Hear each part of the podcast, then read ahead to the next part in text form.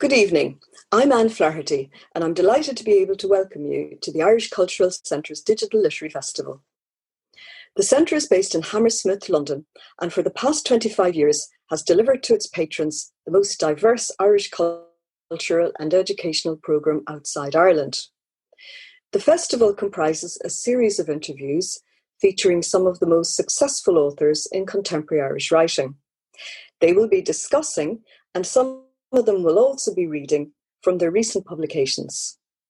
My interview this evening is with the award winning novelist, playwright, poet Dermot Bolger, and we'll be discussing his new collection of short stories, Secrets Never Told, which is published this month. Dermot, you're very, very welcome ah, to our festival and delighted that you're able to talk to us. Now, in saying that it's a new book or a new collection, in actual fact, they're not new stories, isn't that right, Dermot? Some of them have been, most of them, in fact, have been broadcast or published in anthologies or, you know, even appeared in plays down through the years. What was it that made you uh, bring them all together in their original uh, length? We haven't did. I'm going to hold up the real the real cover now because that was the proof copy. So, so we actually we, blood blood was spilled. I'm I'm got a new cover, a lovely cover. Uh, the, the the odd thing with some of these short stories go back um, 20 years. Most of them are more recent.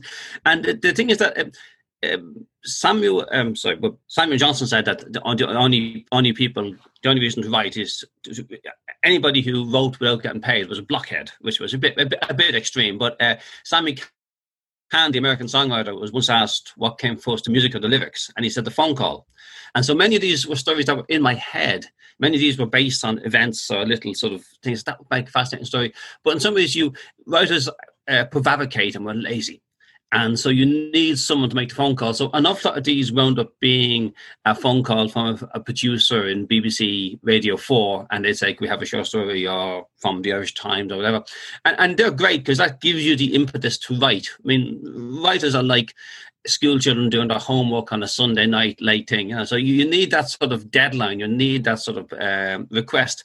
But then you are, you because it's commission, you are quite restricted on what you can do. So normally I'd wind up writing a story, and the story would take legs, and it would be like four and a half thousand words in the first draft, but it wouldn't be finished. But then I'd need to begin to cut and cull and kill off characters, a bit like the final act of a Shakespearean play, and, and get rid of a lot of people, and get something that was uh, two thousand one hundred words for the BBC, or maybe two and a half thousand words for a magazine or whatever, and um, so the stories were written, but they were never written to my satisfaction. And then in these long months of lockdown of this year, uh, and having written all the novels I wanted to write for the meantime, I said, let's go back to the short stories. I always felt it was a book there, but this time I will write them purely for myself. And this time I will allow the characters in them to live and breathe and tell me their secrets and speak at length. And so some of the stories that were 2,000 words uh, when broadcast on BBC Radio 4 wound up being like 9,000 words and 7,500 words. And the characters began doing things and they were liberated.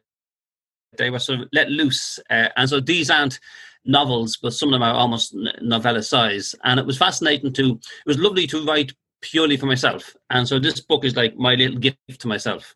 Mm. Uh, that doesn't presume that, that that presumes that nobody else will ever read it, but my little gift to myself and a few other people who might read it, you know.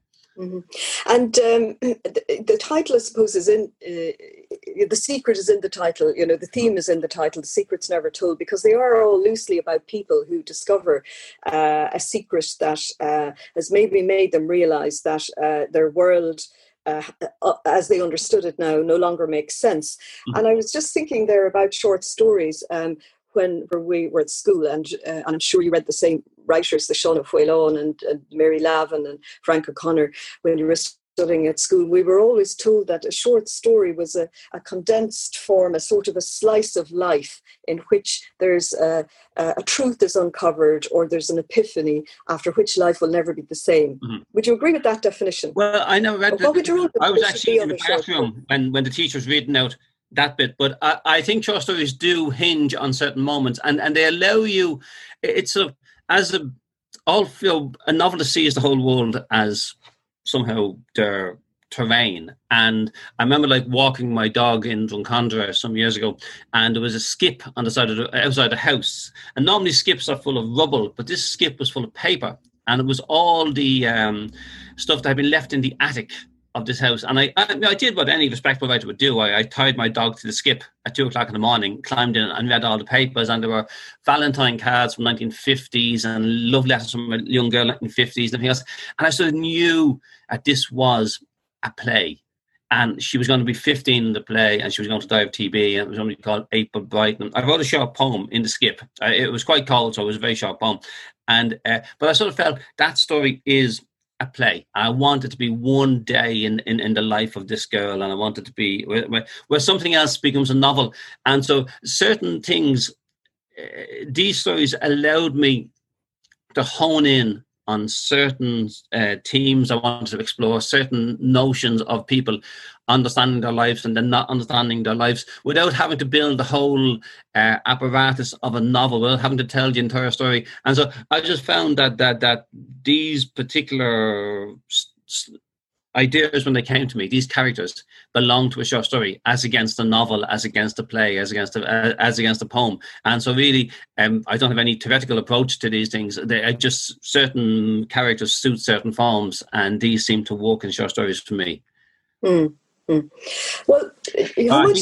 we, we, we, did read the same. Did you read Exploring English uh, by Gus Martin. Uh, which, I don't was, think I can reveal that now because I might be uh, I might be giving too much information about my age. Oh, with, with, with, well, you you could have simply read the reprint because it was it was people feel so such nostalgia that, that that they actually relaunched it as as as a gift before Christmas, and I wrote introduction, and I remember being. Uh, 12 years of age, and I was going into secondary school, and I got a job as um, a van boy. Uh, you, you, realize I'm going to wander around strange thoughts to this interview, but I got a job as an underage van boy for Pangrove Ice Cream, and I got my brother's copy of Exploring English. And there were two sets of, of names, and on the cover there was Led Zeppelin, and there was the Who, all these bands he was listening to, and then inside there, there was Mary Lavin and Frank O'Connor and sort of Ben McLaverty and, and Brian Friel, and all these other names that opened up other worlds to me. And so the, the short story had a particular magic because it was the first, they were the first adult things I read. Yes. Was there any particular story uh, that you would remember there, Dermot, as um, uh, as being, you know, very um, influential, shall we say, or something that really, really well, Guest of the Nation is, is, is, a magnificent story, and the, the, the last paragraph of Guest of the Nation is so powerful, and just the message of Guest of the Nation is so powerful. The Frank O'Connor story, which which, which is I think a story that every school child should actually read, uh, and obviously the confirmation suit by Brendan Behan was also very funny, and it was mm. something that funny. And for some ways, the album there's a Mary Lavin one called I think The Tale of the Widow's Son, and what's interesting about it was that it had two endings it had mm. sort of it, it, she was she, she was a widow and she was working really hard to get her son through college and the son cycling home and there's one of the hens runs across the road and the son actually uh, skids to avoid the hen and actually is killed and everybody comes in the neighbors and then there's another version of the story where the son runs over the hen and the mother goes to mentor says i've been starving all my life and you've no interest in the way i try to feed you and the son is so upset and that, that he leaves home. And so I actually, I, I love this, even though it's not her best story, I, I, it was very interesting in opening the possibilities that the story doesn't necessarily have one ending. And then the story doesn't necessarily have one ending, it doesn't have one beginning either. And so it's just, just, just in terms of actually somebody playing with the form was interesting in terms of uh, just, just igniting the window of possibility in my mind. Mm-hmm. Um, you know the way that Irish, the Irish writers, are always celebrated for um, for being great short story writers, and hmm. I wondered how much of that do you think is due to the fact that we place a very high regard on someone who can tell a good story? You know, we've a, a long tradition of the or, of oral storytelling. I think we do place a high value on people who who can tell a story. And I, I remember, I'm old enough to remember uh, raconteurs like like uh, Mervyn Wall and Sidney Benton Smith. I remember the, when the Tyrone Guthrie Centre opened in Monaghan First, these old men were up there and they'd be avoiding each other so they could save their best story for dinner. And it was quite a competition to tell who would tell the best story. These, these were men who told stories all their lives. And I think the Irish love, love to tell stories. And uh, we find people who don't tell stories really, really strange. But I do think Ireland's relationship with the short story, it, it, people say well, it's like the Russian, the inner er, inner Russian coming out. I think a lot of it was to do with poverty. A lot of it had to do with the fact that Ireland didn't have um, indigenous publishing houses or had very few indigenous publishing houses. If you go back into the 40s, into the 50s, you you you, you have the Bell magazine, you, you have Dolmen Press starting up, then you have the 70s, and you actually have Gallery starting, and you have Neil Jordan and Des Hogan starting the Writers Cooperative, and myself starting um, Raven Arts Press, and, and loads of other people coming in. And suddenly, like, we took control of our own fiction, and, uh, and also a lot was published abroad. But with censorship so um, Fierce in Ireland, uh, I think that the short story was one that writers could slip into without having been banned in the way that novels were banned. And so I think when I was growing up, there was always a thing that the short story was Ireland's national art form. And it, and I said, hang on, but there's also like James Joyce wrote Ulysses and Finnegans Wake, and Beckett wrote that great trilogy of novels and sort of. So, but though there was this sense that um, the, the, short story was a safer form in a conservative society. So, and it's, it's interesting the number of um, great Irish novels that begin as short stories and then and then they expand out from Langrishe Go Down, which began as a short story, and and, and others. So I, I think that short stories suited uh, the Irish temperament, but also suited the economic circumstances that you could have a short story published in the Bell magazine and that they understood uh, because it was published in Ireland, they understood the society. Whereas if you wanted a novel published, you were going to England, you were going to New York, and very often you were dealing with people who didn't, with editors uh, and publishers who didn't understand the society that the story had been written in and who had preconceptions of that society. And if your story didn't fit into certain themes, it wasn't an Irish novel. So I, I think this, this your story was a very good stepping stone. And that doesn't, that is not to denigrate it because obviously uh, people like um, Colm Tóibín and Anne Enright and so many others have, you know, have done very successful with novels and then gone back into the short story because it has unique um, things about it that, that, that make it very, very special. And you yourself have written across all the genres, all the platforms. You you've written plays, you've written novels, you've written poetry. Is there any particular uh, uh, genre that you that you find um, easiest or uh, more uh, that you feel most at home in, shall we say? It's the odd thing that you when you begin with poetry, uh, it's still the one like the poetry is like the 100 meter sprint in the olympics and so it's sort of yeah, that blue ribbon event and the novel is like is like the marathon uh, and uh, so there's a sense of achievement in finishing a novel i remember like those people want to write novels and just never get to the end. I remember getting a phone call from a friend, and she was in a cottage in County Clare, and she said, "I just can't finish this novel. I cannot finish this novel," you know. And and, and I said two things. I said, firstly, everybody who rides the Tour de France and gets through it, because every day, if you're an hour late, you're expelled from Tour de France. If you fall and can't get up, you're expelled from Tour de France. So just to get to the Champs Elysees on the last day, you have won the Tour de France just by finishing the Tour de France. And if you finish your novel, you will have won the Tour de France. You will have ridden the Tour de France and succeeded and got to the end. So you must do it to, for yourself so that you have done this achievement. And secondly, uh, you just got paid a million uh, dollars by uh, Penguin in America, and you don't want to give the million dollars back. And it was Nuala O'Faolain trying to finish her first novel. And, and even someone like that who had um, success behind her still had that same nerves that everybody else has facing a novel. And when you face a novel, my last novel, An Ark of Light, took me 13 years to write and the one before that took around 11 years. Now, that doesn't mean I was at it consistently. It means that, that I threw at the wall and abandoned it and forgot about it for, for long periods because you, you literally, like a mountain runner, you're running into the wall and you find a way to push through the wall. So uh, the, the novels are that there's a sense of achievement in finishing a novel because it's such a long slog. Uh, there's a sense of purity in finishing a poem because the poems they they often they where you novels are ground out on cold Tuesday afternoons where you sort of go into a room and out of routine you begin to slowly begin to walk. Uh, so you're writing a novel, whereas the poems write you. You're walking in the park, you're walking your dog at night, and a sudden thought sparks with electricity and you just know that's the opening line of a poem. And unless you write it down immediately, it will be gone. And so the poems are always a benediction and a surprise. And so there's always a specialness around them. And the plays are in between. Um, Picasso was once asked, when was a painting finished?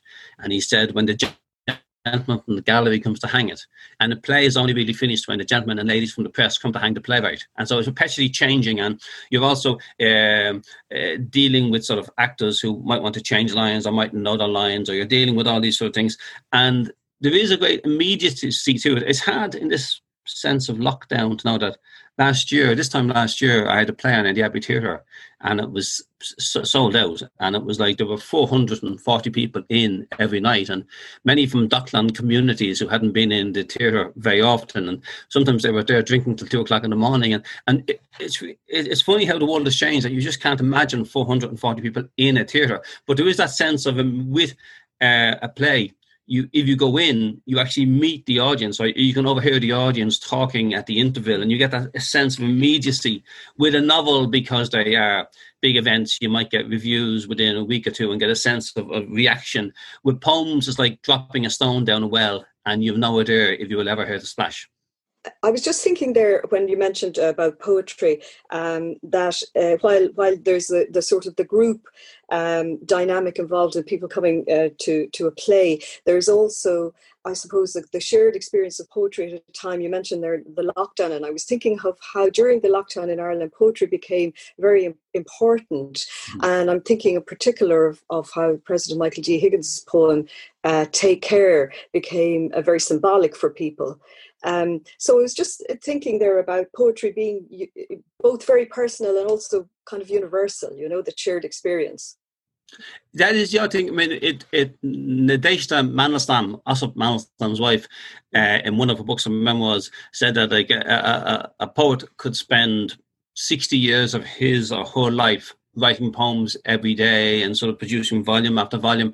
And if they were lucky, they'd be remembered for one poem or one stanza or one line of one poem. And and that's how poetry gets condensed down. But but but, but those poems that do strike a chord uh, do live on. And so, if I remember for anything, I know it ever will be. I expect it will be for some poem, and probably for a poem that I don't even rate very highly. But uh, because I think poems do, they go on very very strange journeys. And um, so, I find as somebody who has um, starting to look the free travel pass in in in, in the face as we speak, uh, uh and looking back over forty five years of writing. Um, what surprises me is a number of people who remember certain poems by me uh, and how uh, those poems have meant something to them. Uh, and that has been, I mean, somebody wrote to me, and, and, there's a certain poem of mine they put up on the mantelpiece every Christmas Eve. I was amazed. It was in one of the newspapers they could have from a newspaper. Probably the nicest thing that ever happened to me was um, when the Ballymun flats were torn down, the high rise towers in Dublin, uh, somebody who was a, a, documentary maker sent me a photograph, and they had they were up on a crane, and on like the seventh or eighth story of um, the tower block, like three walls were knocked down, and there was one wall left, and there was a mock fireplace had been put in because there weren't proper fireplaces there, and above the fireplace. Somebody had left a poem of mine called Ballymun incantation, uh, and it was surrounded by pictures of their children. And when they left the flat, this was the last thing they did, and they left it there, and it was just this one wall standing there. So poems affect people in ways that you can't. Um, uh, you don't know who, who will be affected by poems. So, did, and I think in lockdown, I think in, I think because with it's so hard. I'm thankfully I'm not in the middle of a novel because if you're writing a contemporary novel, the world has changed so much that it's very hard to finish that novel. It's very hard to know what life is going to be like in, in six months, in 18 months, in two and a half years' time. I, I had this with a novel of mine called um, Tanglewood some years ago, which was, which was set at the height of the Celtic Tiger and was written at the height of the Celtic Tiger initially about two uh, neighbours building a house, a, sh- a shared house in the back garden to sell. And but then, of course, the property market collapsed, and I realised that the world I was writing about had disappeared. And it took me 10 11 years to finish that book and then i realized that uh, i could i didn't need to explain the whole collapse of the Celtic Tiger if you were a novelist and if you wrote a novel set in the summer of 1914 and it was a long glorious summer you didn't need to tell the reader what was going to happen next because the reader knew what was going to happen next. But I almost had to wait until the Celtic Tiger became part of history before I could go back and finish that novel. And so I think that people in the middle of writing novels at the moment must be stuck in a terrible quandary if their novels are in the present world because the present world doesn't make sense. Whereas poetry has the freedom, it deals with emotions and immediacy, and you can write a poem now that will hopefully reflect this time but will still be valid in 20, 30, 40 years' time. Mm. I was wondering, Dermot, if you'd mind actually reading one of your poems and tell us a little bit about it. Yeah, uh, just like like all poets, I just happen to have a copy of a book beside me. Uh, it, it's uh, by Cher Fluke, and uh, this poem is called uh, Temple Street Children's Hospital. And uh, as a child, I had a very bad stammer, and I was singly unable to say 66 sneaky silvery snakes. And the stammer is it's like a prophecy in reverse because it tells you what's going to happen 10 minutes after it has already happened. And uh, as a child, I was quite bullied and called a dunce and quite, you know, there was not, no great understanding of what a stammer was uh, and or, or, why someone would have a stammer. And so my mother brought me to see a, a speech therapist in Temple Street Children's Hospital. And poems happen. I mean, it was my mother died uh, when I was quite young, and so one of my my last memories of one of the last memories is of being with her and walking in, into this small hospital, and um, I was walking past the hospital one day some years ago, and the mother and child were coming out and immediately I had that sort of flashback uh, to that moment. And so it's it's a very simple poem uh, called Temple Street Children's Hospital from my mother. This is your territory. I brought you here. Shoddy tenement windows were washing flaps, crumbling lanes where cars get broken for parts. There is an archway beneath which we passed, like the one above which you shared a flat with your sisters up from Monaghan for a walk in a war become Dublin. Surely you must once have gazed up, puzzled by how the years since had landed you here with a son, a stuttering misfit, unable to pronounce the most simple of words, a bright penny whose cloud you'd never see lift as you fretted, unaware of how close death hovered. The speech therapist's office had fancy ties and books, and a special mirror which allowed me to be watched. The waiting room contained a white, merciless clock which ticked off the final hours we spent alone, gazing down at a garden where I yearned to walk, trapped indoors by the shame of my garbled tongue. I stand outside that hospital in Nerney's Court, at Kelly's Row, where a blacksmith once worked, and no logic can explain why you feel this close why I see us in the mother and child who pass, or how, as I age, I slowly become your son, gazing through your eyes with incomprehension. I was too young to have known you, so it makes no sense that every passing year only deepens your absence. Uh, last year was the 50th anniversary of the start of speech therapy training in Ireland. And I read, I read this poem at a conference of uh, speech therapists of a certain age. And when I came to the line, uh, and a special mirror which allowed me to be watched. The whole room collapsed in hysterical giggles because they all remembered this particular room at this time I did it. So it, it's, it's strange how you can read a poem uh, uh, 200 times and on the 200th mm. time you get a different reaction. Mm, well, it's a beautiful poem, Dermot. Thank you very much for reading it. Um, you mentioned there about losing your mother when you were young, and and I believe your father was away a lot. He was away at sea, isn't that right? Mm. And I wondered if you'd uh, talk a little bit about your childhood growing up and uh, and how you actually started off becoming a writer.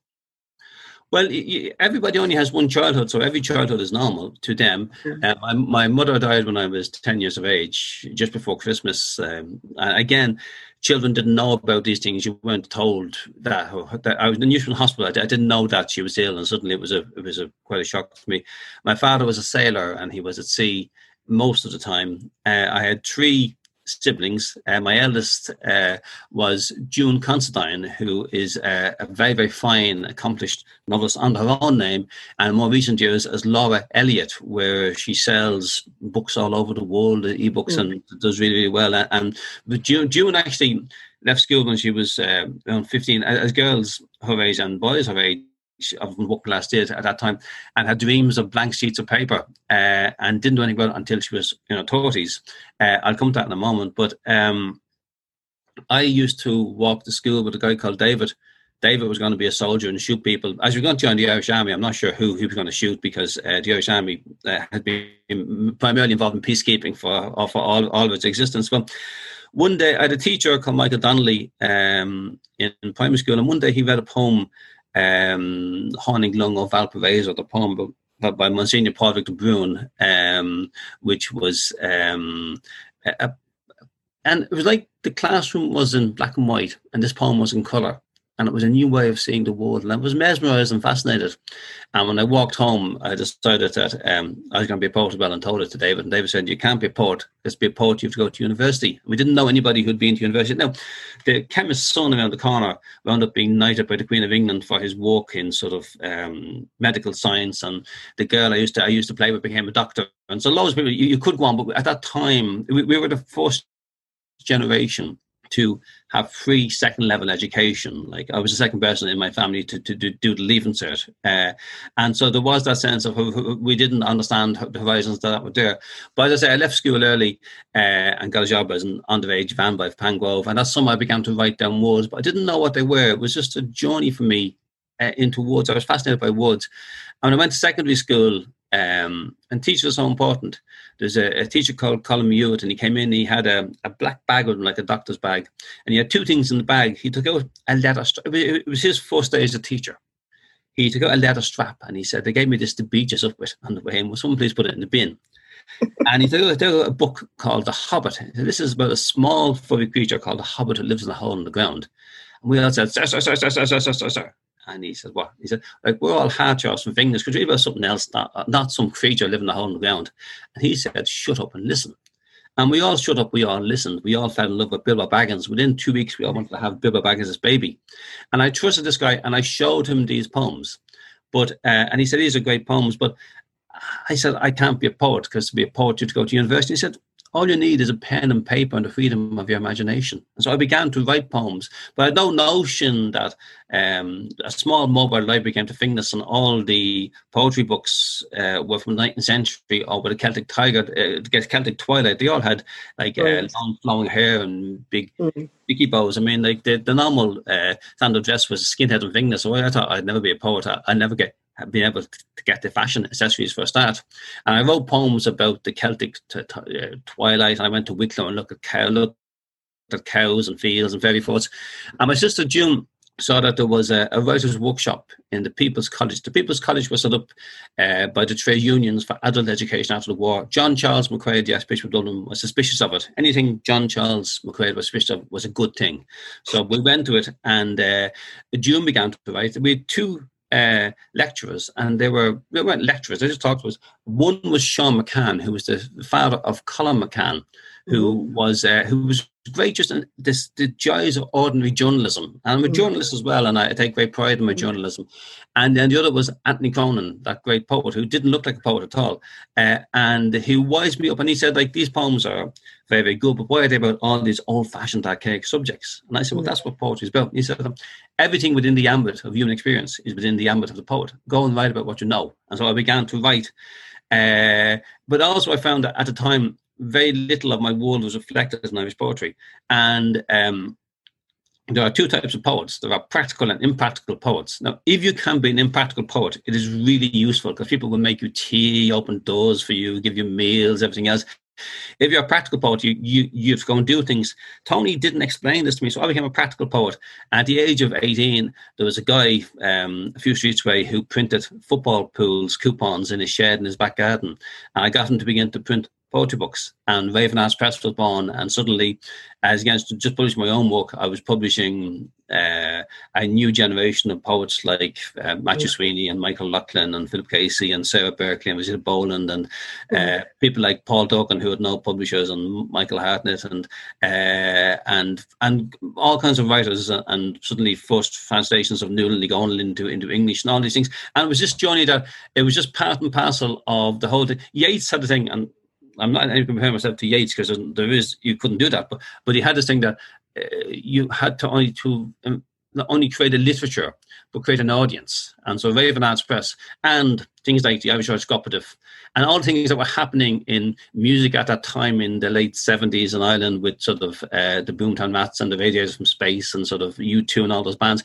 It was about creating an audience. It was that I think it was that first generation to get free second level education Uh, and and m- m- them one night, middle class lads like U2 who would have got education anyway. But there was a, suddenly there was an audience and uh, were people like Finn O'Toole and everything else who were suddenly asking questions, and it was a really interesting time and lots of interesting magazines and things came out of it, and it was a really fascinating time to become a writer. But at the time, we really felt we needed to also also take control of the means of production, and that's what Raven Arts was. It was a, a, a press famous for its dissidents and its misprints. Well, you were very young actually when you when you started off the Raven Arts Press.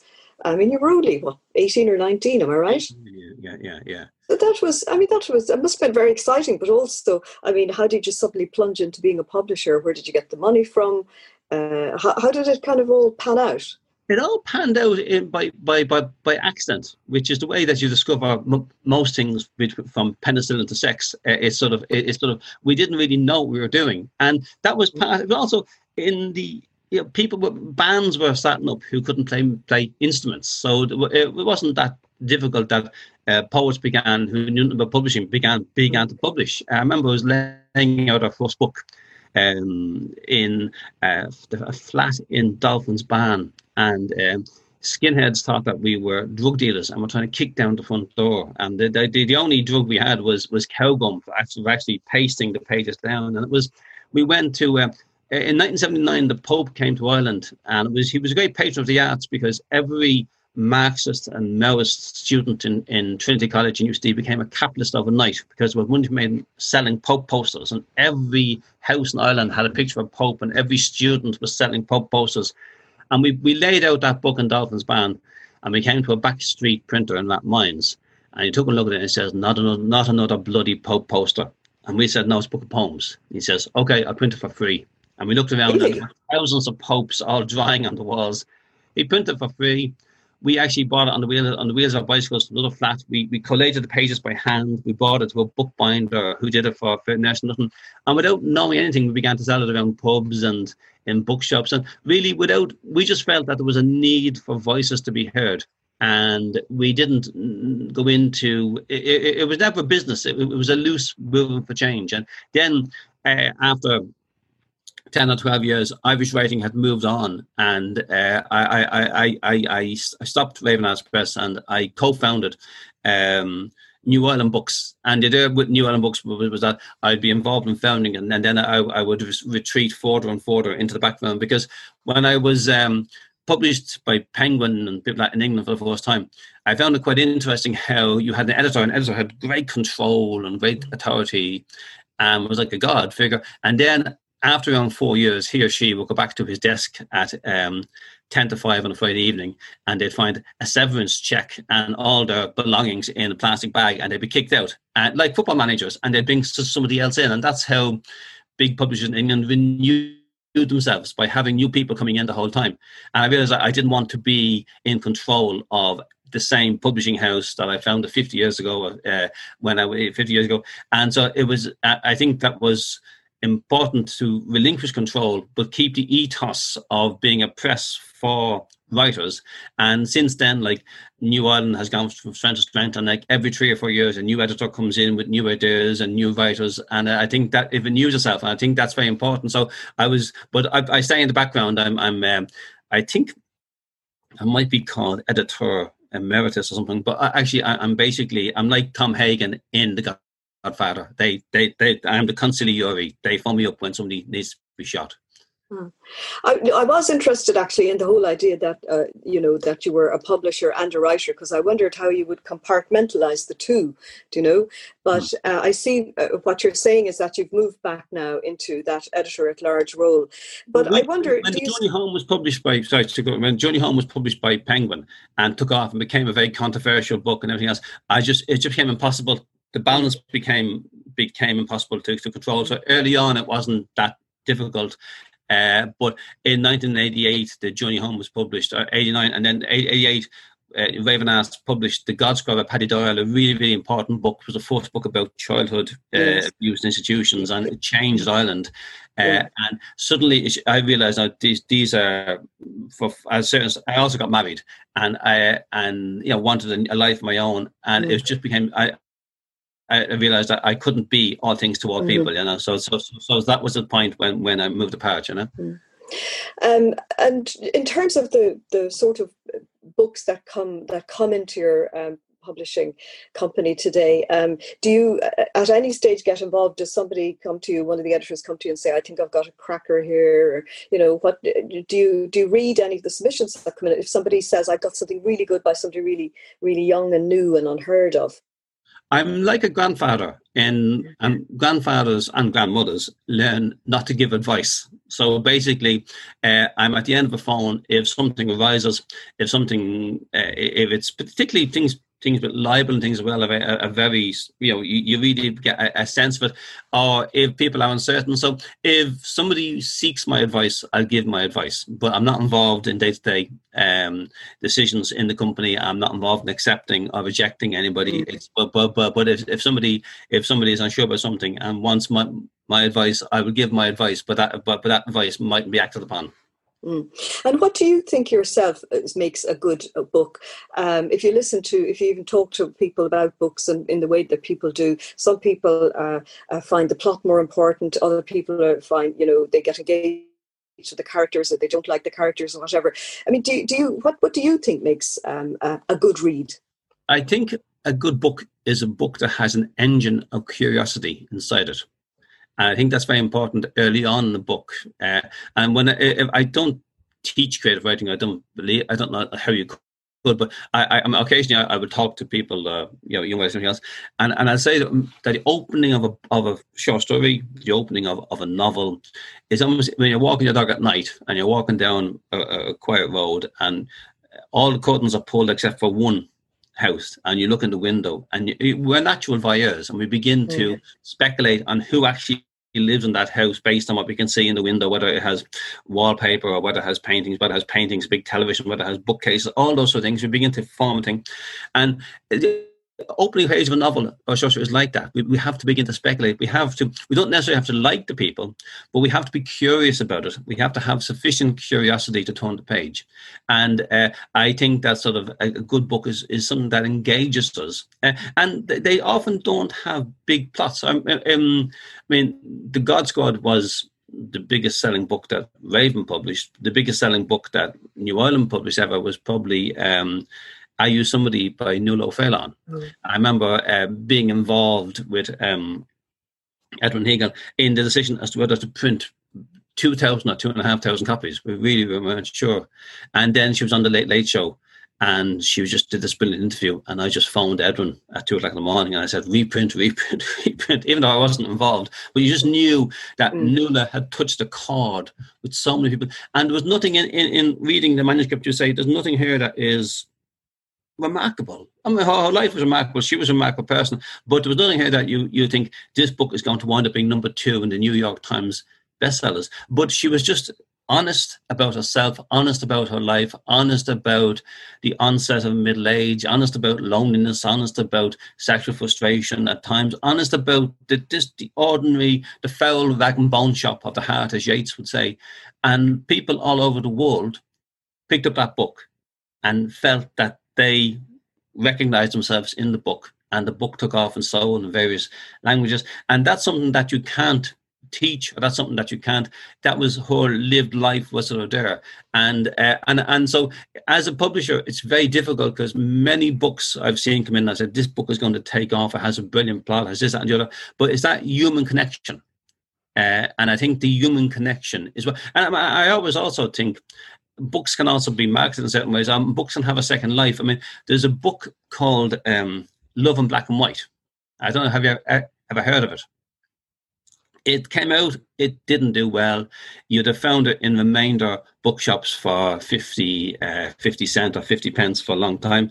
And after a few years, the publisher said, is about a photographer who photographs bridges. And, that's, and he falls in love, and that's why it's called Love in Black and White. I said, maybe the title's wrong. Maybe we should call it The Bridges of Madison County. and suddenly this book takes off again by in book clubs and word of mouth. And so books can have curious journeys, and yes. sometimes they. Yes. But I think that one of the great tragedies uh, nowadays, when Raven Arts began, we were a really small press. The books were quite badly produced, but they got reviewed. They got 10, 12 reviews, and they were there in, in the bookshops for six months. Nowadays, if a book hasn't taken off in two or three weeks, it's already making its way down the back of the bookshop, and soon it's gone back to the publisher within three months. And those books have less time to make for word of mouth to become cult books. And I think that that's a pity. That in some ways it's great that so many books have been published, but I think that uh, the whole book selling world has has become such a strange world that unless a book is sort of marketed a certain way, it, it, it, yeah. those random things uh, are harder to actually happen. But the books that have been great successes have been books that, um, when I read them initially, I, I, didn't think they were going to do any particular great business. Um, mm.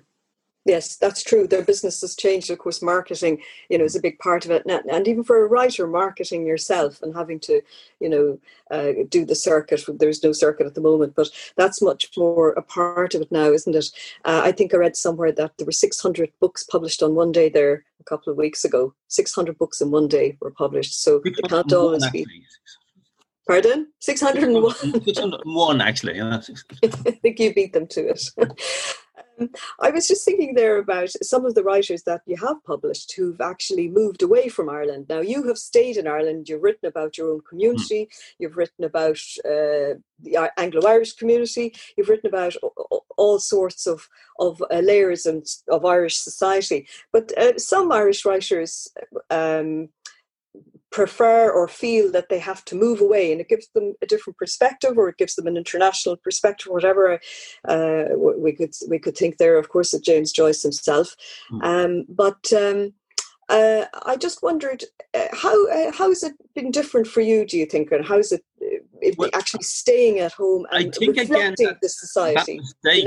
of becoming a practical poet at the age of 18 which was mm. which hmm. was a terrible decision on my life because basically i was the i was the boy left manning the shop while everybody else went abroad i was probably the only member of my generation not to live outside ireland for long periods and they all had well often had great adventures in various places and and i was uh, at home publishing the books and sort of uh, dealing with with dodgy bookbinders and sort of uh, and those things it's I think that people like Joyce had to go abroad, uh, and Beckett had to go abroad to, to find a space. And, and I think that sort of with my generation, it, it, was a case of actually I want to explore this country, understand this country, and it just didn't suit me to go abroad. It wasn't. I I, I lead a very very non-literary life. Um, I mean, it would have been nice to have gone abroad, but uh, I wouldn't have been able to play football every Friday night with my mates from Finglas if I actually had. I wouldn't be able do all these things I did. And Dublin is a it's a good city in the sense that it, it has a number of theatres very, very close together. I'm 10 minutes from the Abbey Theatre, I'm 10 minutes from the Gate Theatre, I'm 10 minutes from the Project Art Centre, uh, I'm 10 minutes from the wilderness of Bull Island. And and until uh, planes stopped flying a few months ago, I was like an hour from London and everything else. And I actually really felt that uh, I wanted to explore that sort of world. But then I never felt constricted by that. And so uh, novels like um, The Family in Paradise Pier and Ark of Light, these are two novels about the Verschoyle family. And they're also set in uh, Moscow in the 1930s. Uh, they're, they're, they're, set in gulags, they're set in Spain during the Spanish Civil War, London during the 1926 general strike. And I, I think that uh, my, my one of my favorite of my more recent novels is a novel called uh, The Lonely Sea and Sky about my father's voyages to Lisbon. And I, I spent like six months with um, two maps of sitting here in this room. Uh, my my son, my son is six foot seven, so he's a very large bicycle he wasn't using. And, and on one bicycle, there was a map of Lisbon in 1940, and over here there was a map of Lisbon now. So I knew Lisbon now, and I was trying to walk out the bits and just you spend a lot of time traveling in your imagination so um, i think certain writers do need to go to the places they're writing about uh, and certain writers uh, just sit at home and write. So I, I, feel I have traveled an awful lot in my imagination. It's just I, I haven't actually traveled an awful lot. Um, I haven't felt the necessity to go abroad uh, to find a mental space to write. But did you find or do you feel that it's important for uh, uh, an Irish writer to reflect back the society that uh, lives in, that, that they live in? I, I think it I mean, What I mean is that you were one of the first people to write about the working class uh, community of North Dublin. Mm-hmm. For example, but then you also wrote about an Anglo-Irish family growing up in Donegal who went, you know, who took on communism and went off and um, had tragic, you know, endings. So, were you trying? Are you trying to deliver sort of different kind of um, experiences or, or observations, shall we say, of the different layers of Irish society to people who might not have a, had any experience of them? I'm trying to understand the society I come from for myself. Mm. And I, am always interested in people on the margins, and so I felt I grew up on the margins. Uh, in in that the world I grew up in was sort of you know wasn't written about. But that said, it was a new world, and so you, you couldn't expect Joyce or, or uh, uh, now Behan could have written about it because actually he, he was actually from uh, um, the, the, suburbs. He moved out there very quickly, but but sort of he preferred the world of the of of the tenement slums of his childhood to actually sort of as his terrain. He didn't want to address that that's that that that world of Crumlin, where where his family lived. But um, I sort of felt I want to explain to understand the totality of the society I came from, and people like the Gould Verschoyles were also on the edge of society. They were home rulers, they were liberal Protestants. Uh, they were looking for uh, Countess Markievicz was a relation, but also they had relations who were like staunch Orangemen, and and so I, I love the contradictions within within yeah. every Irish family, uh, and. Yeah and I loved it. I mean, Hugo Hamilton is brilliant with that, with the Sailor and the Wardrobe and those novels about, uh, uh, uh about his Gaeilgeoir father and his grandfather who was in the British Navy. And so um, I actually felt, uh, for me, there was, there was, no difference writing about the factory workers in Finglas or writing about the Gould Verschoyles in Moscow. They're all part of the same story. Mm-hmm. In the same way, I suppose, because my mother was from a family of 11, my father was from a family of seven and they all emigrated to England for work. They, I have relations. I have one or two relations in Ireland, but my relations are primarily in Wolverhampton, in Leicester, in Luton, in Coventry, uh, spread across England. Uh, and the only reason that I have a Dublin accent, as against uh, a London accent or a Leicester or Wolverhampton accent, is that my father was a sailor and emigrated twice a week for 44 years. And so when I also wrote about um, soccer uh, I've wrote about the Irish immigrant experience through soccer in two plays in High Germany and the Parting Glass. And when I was in um, uh, Germany in 1988, watching that Irish soccer team and my born in England, everything else, for me, they weren't mercenaries or they weren't, for me, they were the sons of my aunts and my uncles. And they were as much part of the Irish experience of somebody growing up in Finglas or growing up in Donnybrook or growing up in Mayo. And so the Irish experience for me has always been as much about the Irish experience of Japan as the Irish experience of um, Kildare. It is one is cognizant that uh, we're a nation, particularly in my parents' generation, and not so much my generation, but the generation came after, had to emigrate and and and had to become part of. So there's, there's always, if you tell the Irish story, there is no part of the world that you cannot go to, and and that cannot be part of the Irish story because they're all interlinked and and uh, all full of contradictions. And writers love contradictions. It's from contradictions that sort of stories come.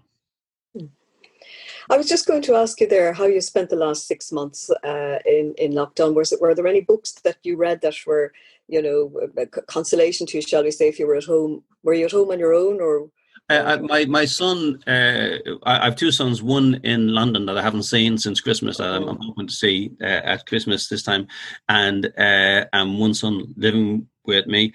And we we we um, I, I, I actually went back to writing poems for the first time. Found in those long winter evenings, I began. And long summer evenings, I beg pardon. Uh, I began to walk the streets again, like when I was 16 as a child, and poems came to me, and, and I found that was great benediction. Finishing these short stories gave me a focus uh, for secrets never told. And I mean, the thing, secrets never told probably won't do very well because it's coming out in this massive explosion of books. Uh, but I've written 14 novels uh, and I had plays and everything else. I felt really sorry for writers who were for first time writers. There was a writer called, there is a writer called Marianne Lee who wrote a book called A Quiet Tide about botanist, uh, Ellen Hutchins, in the um, start of the 19th century in uh, Bantry, who was. Uh, her family made her live there. She was trapped by um, her family, trapped by society, and yet she was a fiercely independent woman. Uh, and uh, she's now a famous botanist. And um, this Marianne Lee must have spent like five years writing this beautiful book. And like same way when you read David Park for the first time, you said this is a true writer.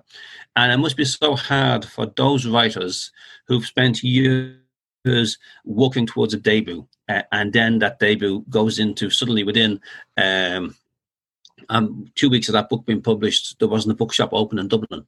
Uh, I think books upstairs were sort of operating behind closed doors and everything else. So it, it, it's I've been lucky in that um, uh, I've actually had my time. hopefully I have a bit of time to go. But I felt uh, I, I, so I spent the time writing, but also I felt time feeling really, really sorry for writers who were just about to publish their, their, their, their first book and had spent so long imagining what. The, I mean, I actually I signed. Uh, you know, book launches were always great fun. The first Raven book launch happened in the Protestant church in Finglas. And it was really funny because the literati from Dublin came out and they were terrified to come to Finglas, so they all drank firewater and they all were fighting and, and wearing in the church while the locals were looking at, them aghast. And I thought it was hard to bring art to the people, but I realised it was really hard to protect the people from the artists on, on. And book launches were great fun and everybody got together. And uh, last week, um, the publishers New Island brought over 50 copies of uh, Never Told that people had requested. And I did my book launch on the bonnet of my 15 year old clapped Skoda, uh, you know, signing books on the car. And that was the book launch because there'll never be a gathering of people. So I, I feel sorry for writers who are missing for, for, for the first time all of these things that they imagined of how a book would be. But when a book is published is never like you imagined. I, Winston Churchill said many wise things, and one thing he said was that no battle plan ever survived the word charge, and so and no book in the same way is ever quite the same way. So I, I, I, I I'm I've been lucky that I've had a lot of decades of um, success and failure, but to to experience uh, all those things, and I'm feel sorry for writers who haven't. Dermot, thank you very much for talking to us tonight. And I do hope that you'll come and see us if you do manage to get over to London. I hope you will. And uh, we'll certainly try and put together some sort of a launch for you for Secrets Never Told, which is a great book. And I think a lot of people will, will really enjoy it. And thank and you very much for talking to us. Your, the pleasure of your company and your conversation. It will be a pleasure to be in Hammersmith. At my age, it will be a pleasure to be anywhere. And thank you also to the, the uh, London, to the Irish Culture Centre for putting together such uh, an, an important program of events and keeping uh, writers in contact with their readers uh, and their audience at this time. So it's been a, a pleasure to be involved in this. Thank you. Thank you, Dermot.